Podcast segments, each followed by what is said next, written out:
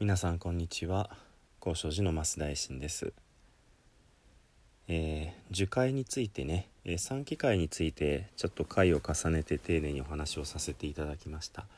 本日はねあのー、まあ中心的な、え、会の一つである誤解について、え、お伝えしようと思います。5つの戒めというふうに書きます。これはあのえー、仏教のね信者になった一般の方向けにね、あのー、まあ、語られる、えー、最初のね、あのいわゆる戒めになります。一つ目は、え殺すなかれ。殺すなかれ。二つ目は盗むなかれ。盗むなかれ。三つ目は、えー、邪淫するなかれ。えー、よこしまなみだらなことをしてはいけないということです。邪淫するなかれ、えー、4つ目は、えー、みだりに語るなかれ、えー、不毛語解と言います。まあみだりに語るまあ平たく言うと嘘をつくなかれでしょうかね。で5つ目これがね私は全然平気ですがあのまあこれは勘弁という方も結構いらっしゃるかと思います。えー、不穏樹海酒を飲むなかれ酒を飲むなかれどうですか？この5つはね、まあ、あのそれぞれ言葉通りの意味なので、えー、そんなに理解するのは難しくないかなと思います。まあ、いろんな語り方がありますけどもこの5つ全てに共通することは、えー誠実であれということかなというふうに思います。まずその殺すなかれというのは、えー、命を奪ってはいけないすなわち命を尊重しなさいということです。ありとあらゆるどんなに、えー、小さな生き物であってもどんなに、えー、悪い、え生き物であっても、え取りも直さずえー、命があるという点に関して、えー、まあ、仏教と仏様のねあの見教えを守るものとしてまず尊重しなければならないということをまあ心しなさいということかと思います。えー、盗むなかれもね盗むというのは要はズルをするということですからねあのー、誠実であれということはそのまあ卑怯なこと人を騙すようなことをまあしてはいけませんよということです。そして、えー、まあ邪淫ということはねちょっとあの語りにくい話ではありますけれどもその自分自身のねまあ快楽をこう貪って、えー、人をまあ欲しいままにね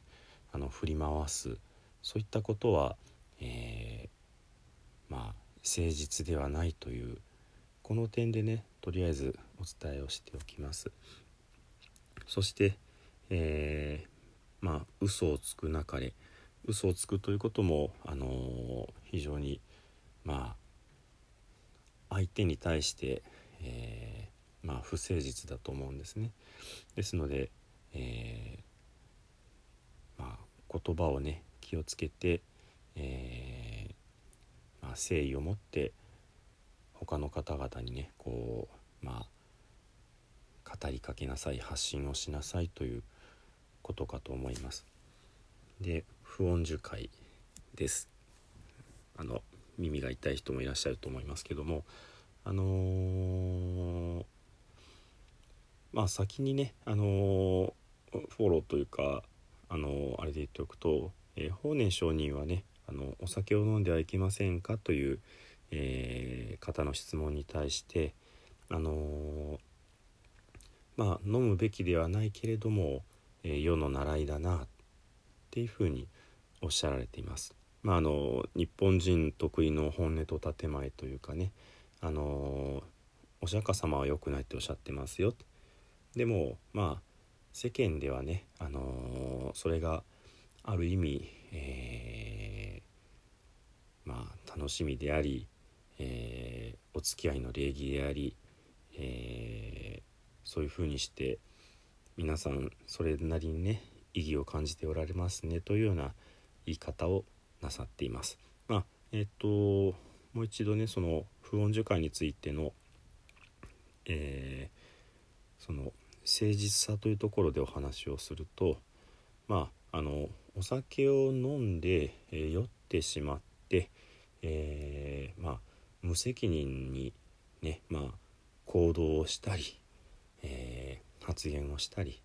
あもう一つねあの無責任なことをこう考えて平気であったりね、えそういうことをまあ戒めておられるわけです。またあの、えサティと言いますけどこれはインドの言葉で、え内面的なね、えこの、えまあ静けさというかそのいろんなことに気が付くそういった心をまあお酒を飲むと失ってしまいますよというですのでその、えー、気遣いと責任を失うから良くないという、ね、あのことが語られているわけです。そしてですね、あの以前解と律の違いについてちらっとお話ししたかと思いますけれどもこの解というものはあくまで、えー、自分自身で、えー、振り返るための、まあ、チェックポイントなんですね。破ったら即罰則がある。他の人からね、まあ、お仕置きがある。お釈迦様から叱られる。まああのー、という性質のものではないわけです。私たちは殺さずにはご飯何も食べれないですしねそれからまあ